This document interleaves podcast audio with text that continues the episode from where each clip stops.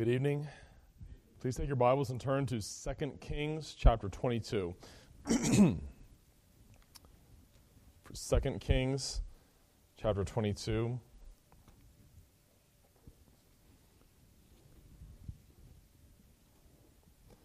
Second Kings 22, verses 8 through 20.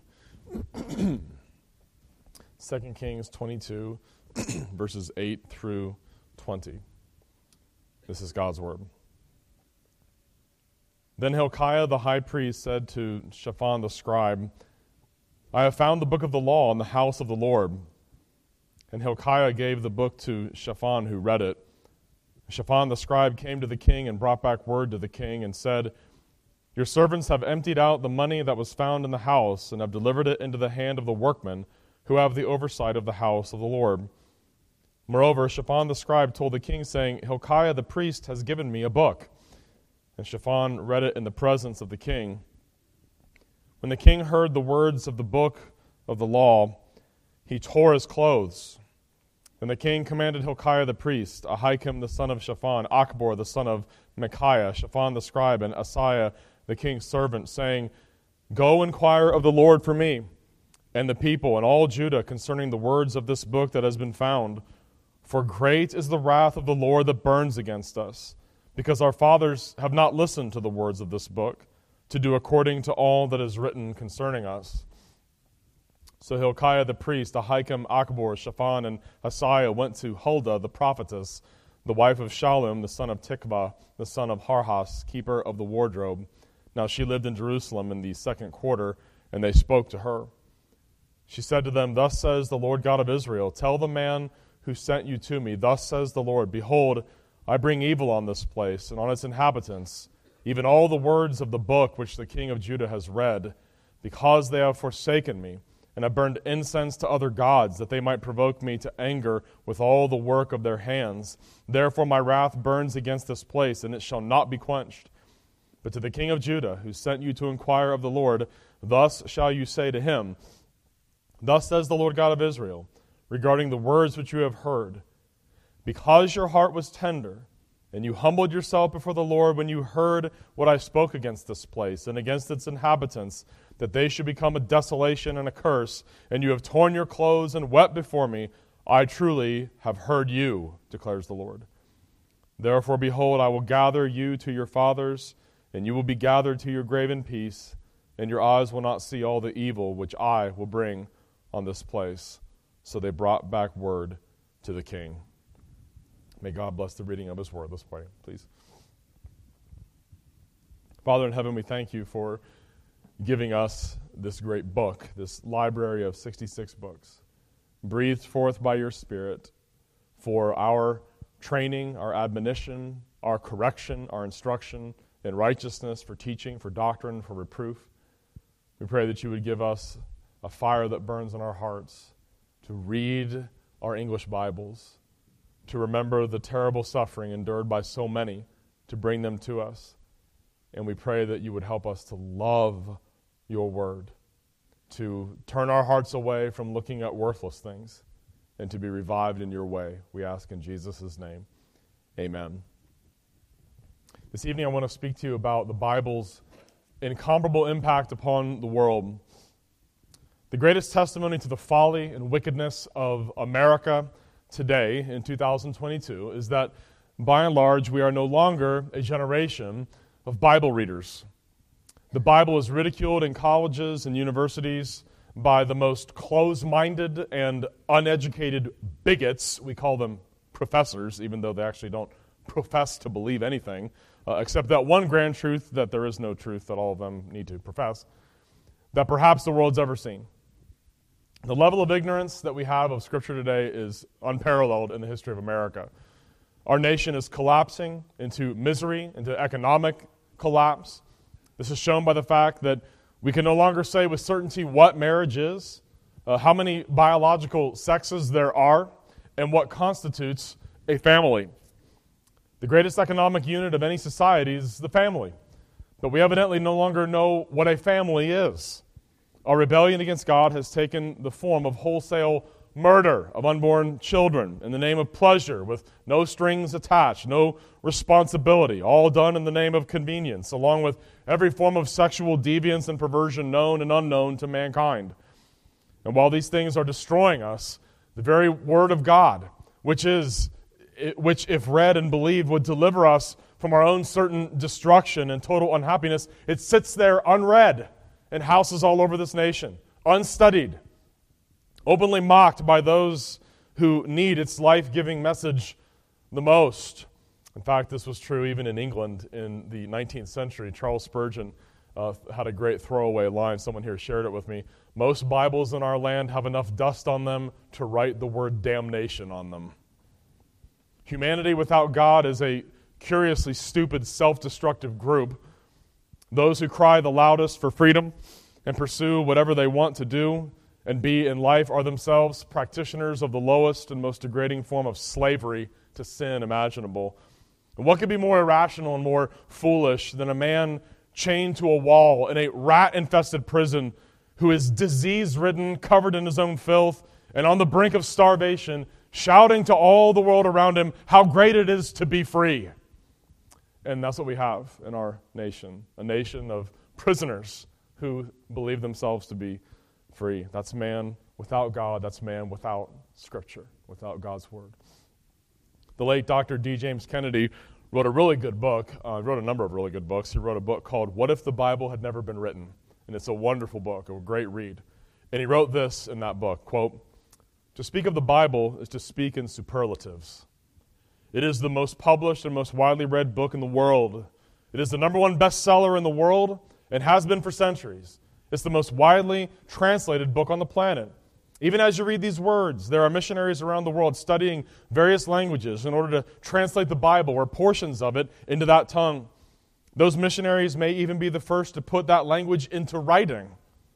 Such work has gone on for centuries. Hundreds of the world's languages first appeared in writing thanks to the Bible. In the past 500 years, since the time of Johannes Gutenberg, the Bible has been published into 2,123 languages and dialects. Even in those places where the Bible has been forbidden, there is a great hunger for the Word of God. Just recently in Cuba, the communist dictatorship has allowed the sale of the Bible for the first time. The United Bible Society reports, quote, since 1993, we have been allowed to put Bibles in every library in the country, also under the Ministry of Culture. And this year, 1996, as in 92 and 94, we were able to distribute the Bible at the International Book Fair, where once again it was the best selling book. I mean, just break from the quotation. Imagine that. In Cuba, you couldn't sell the Bible at a book fair, it wasn't allowed to be read anywhere. It goes on. For us, it is very interesting that people who do not belong to a church today buy this Bible in the book fair. There's something like an explosion in Cuba because everybody wants to have a Bible. And Kennedy says, How important is the Bible to those who don't have a copy but would like one? We in America often take the scriptures for granted. We usually have more than one copy, and we don't realize how precious a copy of the Bible is for those who don't have one. For example, I read recently about a remote village in Indonesia named Siko Rongkong, where many Christians had to share just one Bible among all the members of one church. Then they heard about free Bibles available to them in their language. The only catch was they had to walk all the way to Sapa to get one. Yes, Sapa was far away, a seven day walk. So a delegate of seven hardy souls walked all the way picked up the 15 heavy boxes and carried them all the way back to their village. The United Bible Societies reports that this loving act brought much joy to the villagers. Quote, there was great excitement in Siko Rongkong when the travelers returned with 300 Indonesian Bibles, enough for everyone in the village. No other book inspires this kind of incredible excitement and commitment. The Bible is indeed the book of books. I remember reading somewhere else, I can't recall uh, where I read it, but the average American home, the average American home, whether the people go to church or not, has four Bibles in it. And the vast majority of them will never be read by anyone. Never be read by anyone. The Bible turned the world upside down. The enemies of God's people, who have understood them the best, have made one of the grandest goals to destroy the written scriptures. Antiochus, long ago a ruler known as the Madman, launched a blood campaign against the Hebrew people with, with an eye to destroying every copy of the Old Testament books on earth. First Maccabees in the, the uh, Apocrypha records this in First Maccabees 156 says, And the officials of Antiochus rent in pieces the books of the law which they found and set them on fire. And whosoever was found with any books of the covenant, the king's sentence delivered them to death. Josephus in his Antiquities, his Jewish Antiquities, written shortly after the time of Christ, said, quote, And if there were any sacred book of the law found, it was destroyed, and those Jews with whom they were found miserably perished also. After the coming of Christ and the preaching of the gospel all over the Roman Empire, ten successive Roman emperors, beginning with Nero, persecuted Christ's followers, often killing them in the most unimaginably brutal ways. And it was the Emperor Diocletian, I remember when we studied him in seminary in the year 303, uh, who finally knew what had to be done. He, he could see here's what we have to do to erase Christianity from the earth. The Bible has to be destroyed. And one historian said this quote, All assemblies of Christians were forbidden, and churches were ordered to be torn down. Four different edicts were issued, each excelling the preceding in intensity. One edict ordered the burning of every copy of the Bible, the first instance in Christian history when the scriptures were made the object of attack, end quote. Not, not the Christian people, but the Bible. We've got to get rid of it. Even at the time of the Reformation and the widespread printing and distribution of the Bible, the Bible itself, the very Word of God, found its way onto the Roman Catholic Church's index of forbidden books. The Council of Trent, Rome's official response to the Reformation, stated clearly that the wide circulation and possession uh, and reading of the Bible would generate, quote, more harm than good, end quote. And therefore, the Council of Trent said that those reading or possessing the Bible, quote, without permission may not receive absolution from their sins till they have handed copies of the scriptures over to the proper officials, end quote. It's a sin you can't be absolved from to read the Bible, says Rome. The historian Schroeder said, quote, persistent effort was made by the Romanizers to suppress the English Bible. In 1543, an act was passed forbidding absolutely the use of Tyndale's English Bible and any reading of the scriptures in assemblies without royal license, end quote. It's a terrible tragedy to us who love the Bible, at least, that between 1525 and 1528, the, the estimated number is 18,000 copies of the Bible were printed. Only two fragments of those 18,000 are no, known to remain today. Two pieces of those 18,000 printed Bibles from 1525 to 1528. Rome was that thorough. The Inquisition was that thorough. The Counter Reformation was that thorough in its utter contempt and detestation of the Bible. The enemies of Jesus Christ, who have understood where the heart of the antithesis really lies between belief and unbelief, between believer and unbeliever, have directed the hottest of their hatred primarily at the Bible, at God's Word, to attempt to destroy it from the face of the earth. When the Bible was forgotten in Israel, they succumbed very quickly to the world around them. They became very worldly very fast.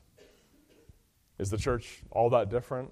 If we don't read the Bible, what does the church tend to look like? The world around it.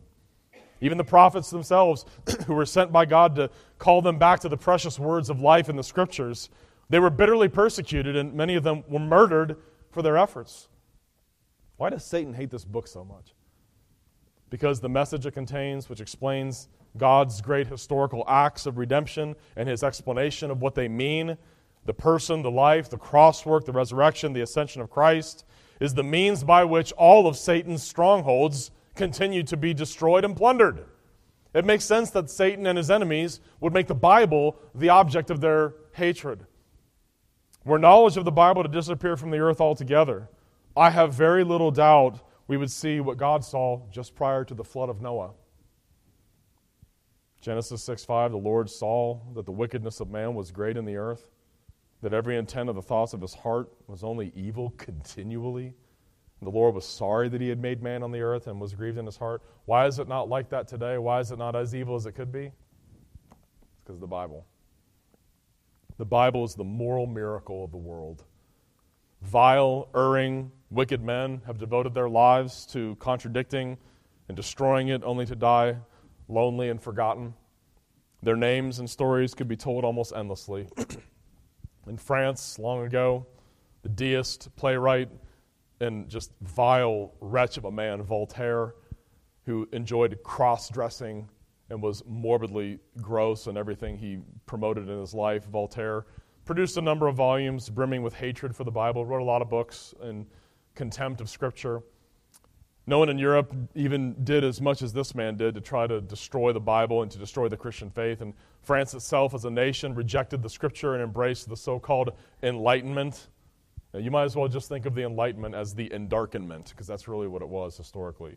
A movement which exalted unaided human reason as the ultimate source of truth and virtue. And eventually, the greatest event in human history since the fall of the Roman Empire happened, namely the French Revolution. And it was a bath of innocent bloodshed, which ultimately left a power vacuum that was eventually filled by one of the most ruthlessly evil dictators of all time, Napoleon Bonaparte. Since France rejected the Bible and chose to follow human reason, the government of France has collapsed 35 times since then.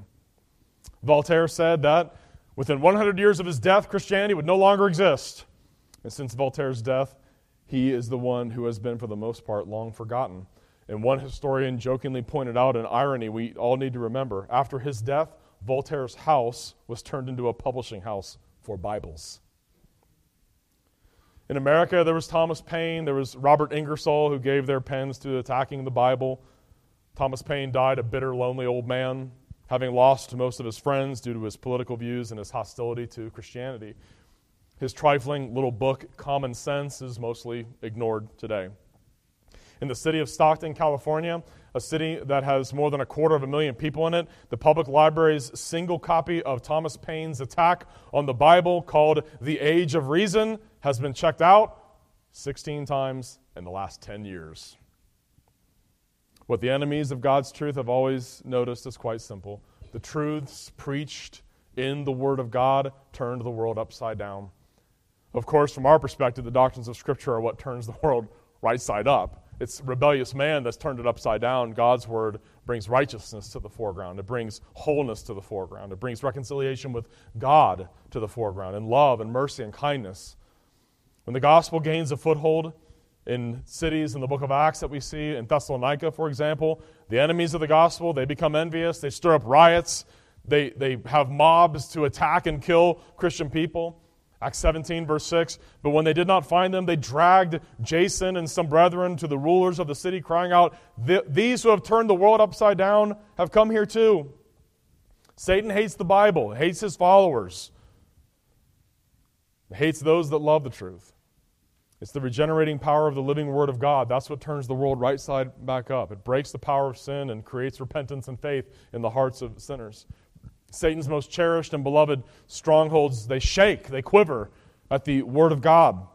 And Peter understood this so very well. Peter wrote, 1 Peter 1 22, since you have purified your souls in obeying the truth through the Spirit and sincere love of the brethren, love one another fervently with a pure heart, having been born again, not of corruptible seed, but incorruptible, through the Word of God, which lives and abides forever because all flesh is as grass, and all the glory of man is the flower of the grass. The grass withers and the flower falls away, but the word of the Lord endures forever. Now, this is the word which by the gospel was preached to you. I want all of you to consider with me what the world was like when Jesus sent his apostles into it to preach the word of God and the gospel of Christ. What was the world like back then? The world at that time, it was filled with superstition. It was filled with cruelty and, and lust and the grossest forms of paganism imaginable. And Jesus sent his followers into a world that would prove to be violently hostile to God's truth. And their message was simple.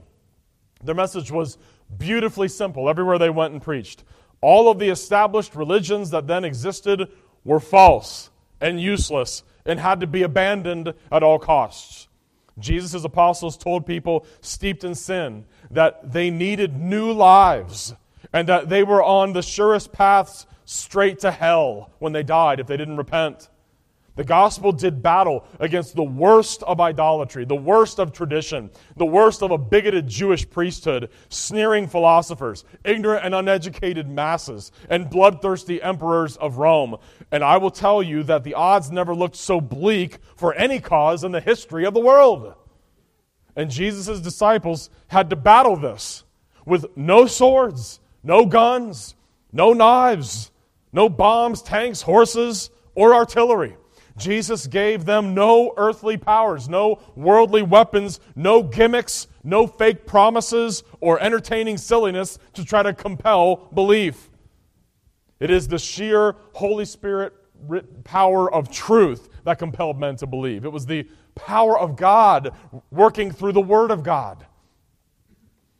J.C. Ryle wrote this quote, The preacher of Christianity in the first century was not a man with a sword and an army to frighten people, or a man with a license to be sensual to allure people like the priests of the shameful idols of the Hindus. No, he was nothing more than one holy man with one holy book. And how did these men of one book prosper? In a few generations, they entirely changed the face of society by the doctrines of the Bible. They emptied the temples of the heathen gods. They starved out idolatry and left it high and dry like a stranded ship.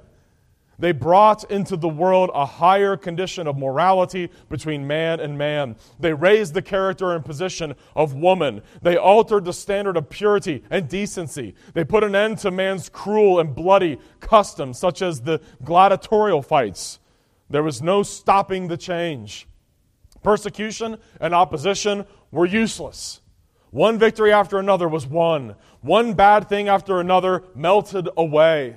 Whether men liked it or not, they were slowly affected by the movement of the new religion and drawn within the whirlpool of its power. The earth shook and their rotten shelters fell to the ground. End quote. And how did that happen? Because of the Bible, because of Scripture. This book that our, our culture, our nation hates so much today. If our only confidence, if only it was greater in God's Word, if only we really believed in the sufficiency of Scripture, if only we really believed if it's read and taught, it'll change the world, we would stop watching all the meaningless silliness that we do. We would remember that time is the one commodity in our entire existence that can never be replenished. Once it's gone, it's gone forever. Time is the fire in which we all burn, and eventually we all die. If you want to be happy, you want to be productive, you want to sleep well, you want to live a full life of purpose and meaning and bring glory to the Creator of all, you must be reconciled to Him through Jesus Christ alone and get a hold of a Bible and wear it down to the nub with studying and reading and prayer and memorization. Ephesians 5 5, Paul told that church, See then that you walk circumspectly, meaning walk wisely, not as fools, but as wise redeeming the time because the days are evil. Are, are, the days we live in evil in America? Redeem the time. We only have a little bit of time before we're all dead. Redeem that time. Make your life useful to the Lord. Think of the incredible victories and the impact that people have had for righteousness and truth upon this world because they became zealous students of the Word of God. When God finally, by His glorious grace, cracked through my own hardened heart and made me his own. It was the Bible that became my companion and my teacher every day. Couldn't get enough of it. And the more I read it, starting at age 18, the more heartbroken I became because of how much of my life I had wasted being a coward, chasing meaningless dreams of fame and glory, trying to become something I, I wasn't. The answers had always been there and to see the depth of my own selfishness, my, my evil heart and, and, desires, all the hatred and the bitterness that has been lodged there for so long. God destroyed it by the cross of Christ through His Word. To be entirely forgiven once and for all, to be legally declared righteous before God because of Christ alone, to know that my eternal happiness was secured and would be waiting for me when I died, it just became fuel to the fire. Even remembering both the wonder and heartache of those days is still hard, even now. And it stirs an even deeper desire to put sin to death and to pursue holiness. God brings us to the very dust of death when He saves our souls and justifies us once for all eternity in our justification and in our salvation. But He raises us back up and gives us new life and then sets us moving forward, moving in a whole new direction in life. And each day that now goes by us is a day that we'll live for Him. Now we want to know what our Lord and Master bids of us. What should we do now? Peter, a man who had fallen and sinned so badly in his triple denial that he even knew who Jesus was, on that night he was arrested before his crucifixion. Peter was a man who understood grace. He really did. He understood what it was to be forgiven and to be given more chances to do what was right. And he said in 1 Peter 4 1, Therefore, since Christ has suffered in the flesh, arm yourselves also with the same purpose. Because he who has suffered in the flesh has also ceased from sin, so as to live the rest of the time in the flesh no longer for the lusts of men, but for the will of God. So you have a little bit of time to live the time you live in the flesh before you die. Don't live it for the lusts of men, but for the will of God. Think of the victories that God has given you in your own life since you came to know Him, the victories He's given you in your own life over sin. Think of the victory Christ won over the punishment for your sins at the cross. Think of his justifying righteousness that has really and truly been credited into your account before God that you have a claim on eternal life now. Eternal life. Think of it. Think of the masses of people who used to be drowning in sexual filth and perversion, who have been delivered from those things to walk in the highway of holiness and happiness and truth in the Lord. Think of the victories of the martyrs who sealed their testimony to Christ with their own blood and whose courage inspired so many to stand strong in their faith, and who also, by their courage, showed the reality of Christ to the very enemies that were killing them. Think of the Roman Catholic state church, whose superstitious falsehoods have destroyed countless millions of souls in Europe for generations after generations. People don't realize this. Starting in 1203 until 1870, for 667 years, the Inquisition tortured, murdered, Christian men, women, and young children, even, for believing the gospel, for having Bibles. One, one account I remember uh, hearing the children refused to, quote, gaze adoringly at the sacrament, and were tortured and killed for it. A simple German monk opened the Bible.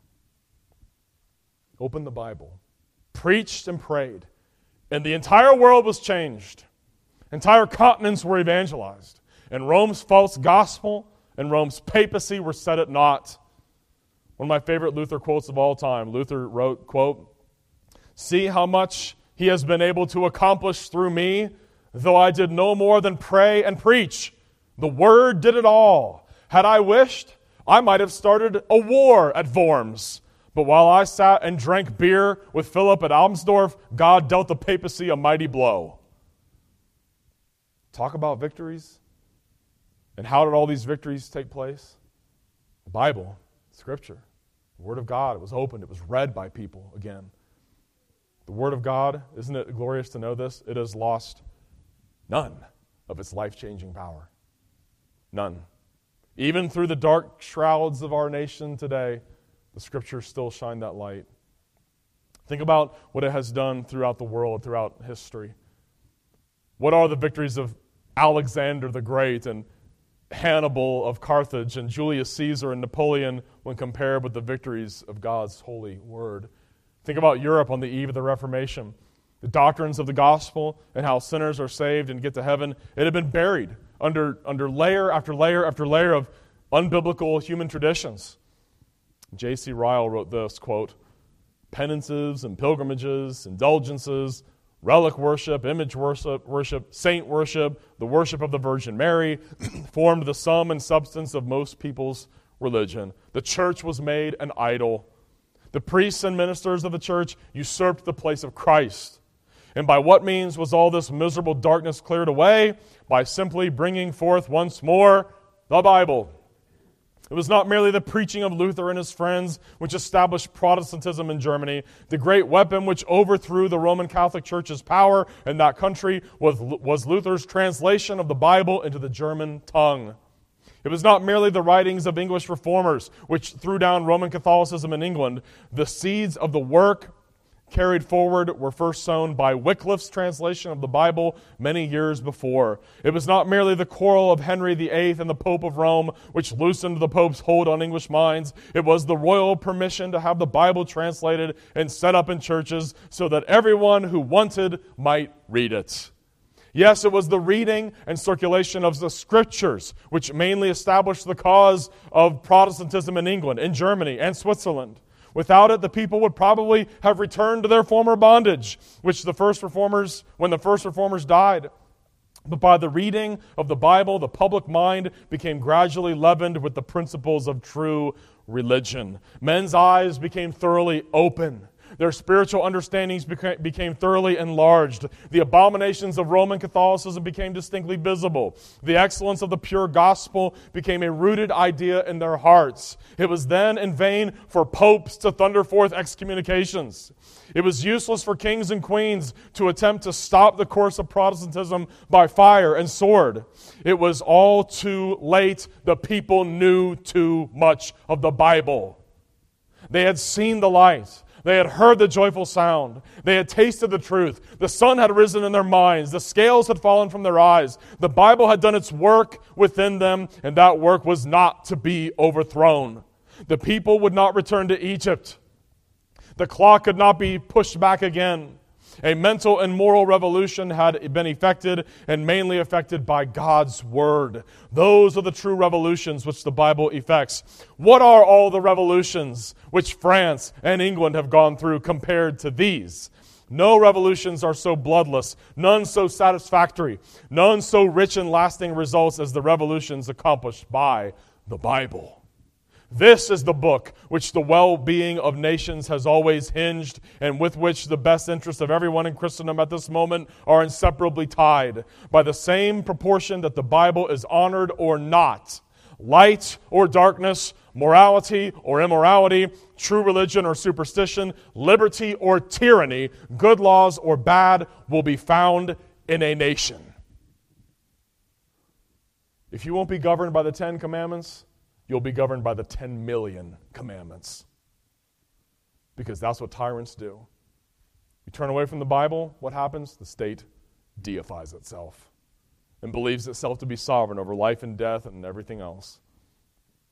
It's my conviction that there are many contemporary Christian philosophers, theologians, thinkers today who agree, and I've said this to you before, that the day in which we live right now in terms of the health of the Christian church in America. That's not true in South Africa. It's not true in South Korea. It's not true in China and in many places in India, from what I have read. But in America today, I believe we're in worse condition theologically and in terms of our knowledge of Scripture than the Roman Catholic Church was in its darkest days before the Reformation. I really do believe that. You ask the average person who attends a Bible believing conservative church, where are you going to go when you die? Oh, heaven. Why? Because I'm good. You know, over the years that we did those good news clubs, and you know, there, there's a door, it might be opening up again. We might be, we might be able to do another one at a, a school nearby. There's some rumblings about this. I'm, I'm getting pretty excited about it.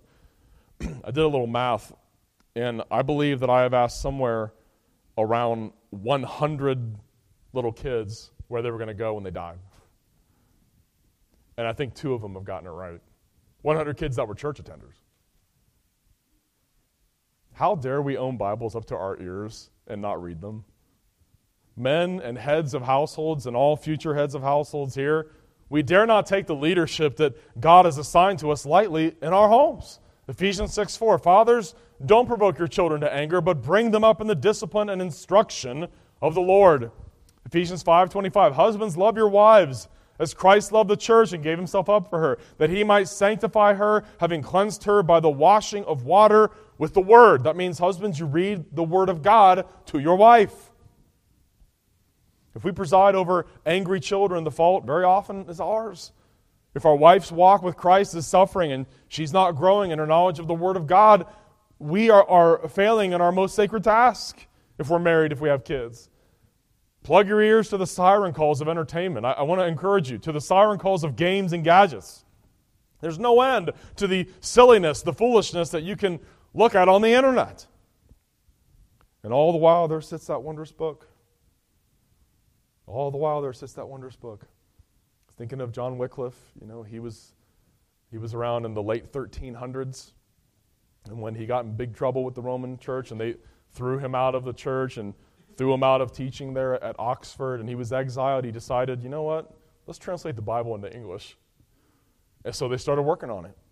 But back then, they didn't have movable type. You know how long it took them to make one copy of the Bible in English? It took a scribe a year. A year.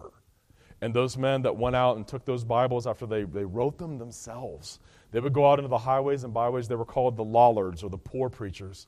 And the Inquisition would catch them and, and burn those Bibles. And you think, can you imagine that? Taking a year of your life to write a Bible in your own language and watching someone throw it on a fire. You know, my dear wife sent me an email a number of years ago with a link to a podcast of Revive Our Hearts, um, which is Nancy Leigh DeMoss is a, a really good um, lady, reformed lady. And she's one of the very few uh, godly reform women out there doing stuff like that. And, and on this podcast, she had two guests in her studio. And I pulled it up because she texted it to me, and I was listening to it on the way home. And they were, they were a married couple. And the woman tells the story of how her adulterous husband had devastated and destroyed her life by his infidelities. And she hung in there with him for a long time, but confessed that at one point she was praying regularly that God would kill him. So great was her pain and her growing hatred of that man. And then the man started to tell his story there in the studio. He was a professing Christian. He'd gotten on onto the fast track, big money, big boats, cars, stuff, toys, and sadly, other women too. And an elder of his church eventually grabbed him as his marriage was falling apart and told him, You know what? You have a very serious problem with idolatry in your life. Do you read your Bible? And he got the typical, whatever, guy response. Yeah, I need to do that a little more. Not really anymore. And this godly, wise older man in their church, who was an elder, gave the man a Bible, gave him an empty journal, and said, You are going to read your Bible starting today. Here's a Bible, here's a journal. You and I are going to meet weekly, and I want you to read X number of chapters every day until you read something that impacts you, and I want you to write out by hand in this journal every verse that God uses to impress something important on you from His Word. And the man obeyed his elder. He obeyed his elder in his church. And he did that. And he was sitting there in the studio, this is years later, in that studio with his wife with a notebook of his own handwritten notes, hundreds of pages. He had kept track of all the pages of the many notebooks he had filled over the years. He was on page 1,467 in about the 10th journal that he'd filled with notes. And he and his wife had reconciled, and he'd repented of all his terrible sins. I couldn't help but be moved to tears by this. But you know what? What's always wrong with us? When we have problems or issues, what's always the problem? We all have in our hearts, as John Calvin taught us from the Word of God, we have this idol factory. The heart of man is an idol factory. We don't drift towards holiness, we don't drift towards God. We drift away. And if we, we don't know this yet, you must come to understand that the culture that you live in today is almost comprehensively toxic to everything good that our blessed Redeemer wants us to know, think, and believe. And if you're not a Bible reader, you're not going to know about any of it. If we fill our hearts with toxic foolishness, with mindless entertainment, then toxic fools is what we will become. Just like the man who drowned himself in idols and nearly destroyed his marriage and family with toys and lust and foolishness. A godly elder kicked him in the pants and told him what he needed to do to, and what he needed to stop doing, what he needed to start doing. And he filled his heart with the Word of God. And he did what, what many immature, cowardly, infantile men in our culture and our churches refuse to do. He took charge of himself and disciplined himself for the purpose of godliness.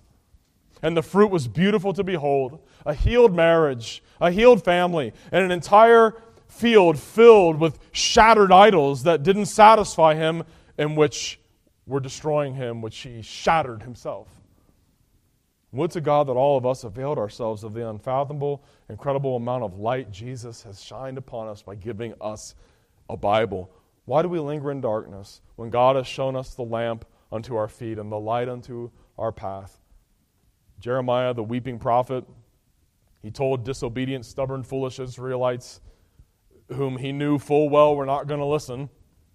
He knew full well they weren't, weren't going to heed anything, but he, he told them in Jeremiah 23 29, Is not my word like a fire, says the Lord, and like a hammer that breaks the rock in pieces? And they looked at him and said, That's nice, who cares? Back in the well. The Reverend David Brainerd. Y'all heard of David Brainerd? The guy who died in Jonathan Edwards' home. He was only 29 years old. Died of tuberculosis after laboring as long as he physically could for the salvation of American Indians in the early 1700s. He wrote this quote, When I really enjoy God, I feel my desires of Him the more insatiable, and my thirstings after holiness the more unquenchable. Oh, for holiness! Oh, for more of God in my soul! Oh, this pleasing pain that makes my soul press after God! Oh, that I might not loiter on my heavenly journey on April 17, 1747, he wrote, Oh, I longed to fill the remaining moments all for God. Though my body was so feeble and wearied with preaching and much private conversation, yet I wanted to sit up all night to do something for God. To God, the giver of these refreshments, be glory forever and ever. Amen. February 21st, 1746. My soul was refreshed and comforted, and I could not but bless God, who had enabled me in some good measure to be faithful in the day past. Oh, how sweet it is to be spent and worn out for God. And this young man was five days before his death. Five days before his death, Jonathan Edwards, who was helping take care of him as he was coughing up blood and dying of tuberculosis at, at the age of 29, Jonathan Edwards wrote this about the scene. On the morning of the next day, being Lord's Day, October 4th, as my daughter Jerusha, uh, Jerusha, who chiefly attended him, came into the room, he looked on her very pleasantly and said, Dear Jerusha, are you willing to part with me? I am quite willing to part with you. I'm willing to part with all my friends. I'm willing to part with my dear brother John, although I love him the best of any creature living. I have committed him and all my friends to God and can leave them with God. Though if I thought I should not see you and be happy with you in another world, I could not bear to part with you. But we shall spend a happy eternity together. End quote. And Edwards wrote this In the evening, as one came into the room with a Bible in her hand, he expressed himself thus Oh, that dear book, that lovely book. I shall soon see it opened. The mysteries that are in it and the mysteries of God's providence will all be unfolded. That God would speak to us directly in the sacred pages of this library of 66 books, which we call the Bible, is such an act of unspeakable love and patience on God's part, is it not? Redeem your time. Redeem your time, for the days in which you live are evil. And I hope and pray that to all of us, if someone comes near us five days before our death holding a Bible, like Brainerd, we'll be able to say and really mean it, oh, that dear book, that lovely book. Let's pray. God, thank you for the wonderful Christian people who went before us, who translated the Bible into English, who preserved it in its original languages, very often at great cost. May our Bibles not be wasted upon us. Help us remember to whom much is given, from them much will be expected. Thank you for your grace that forgives us even of our sinful neglect of your word. Be with us for the rest of this Sabbath day, and may our hearts rejoice in knowing that we are forgiven, that we are accepted, that we are right with you, that we are your children. We ask in Jesus' name.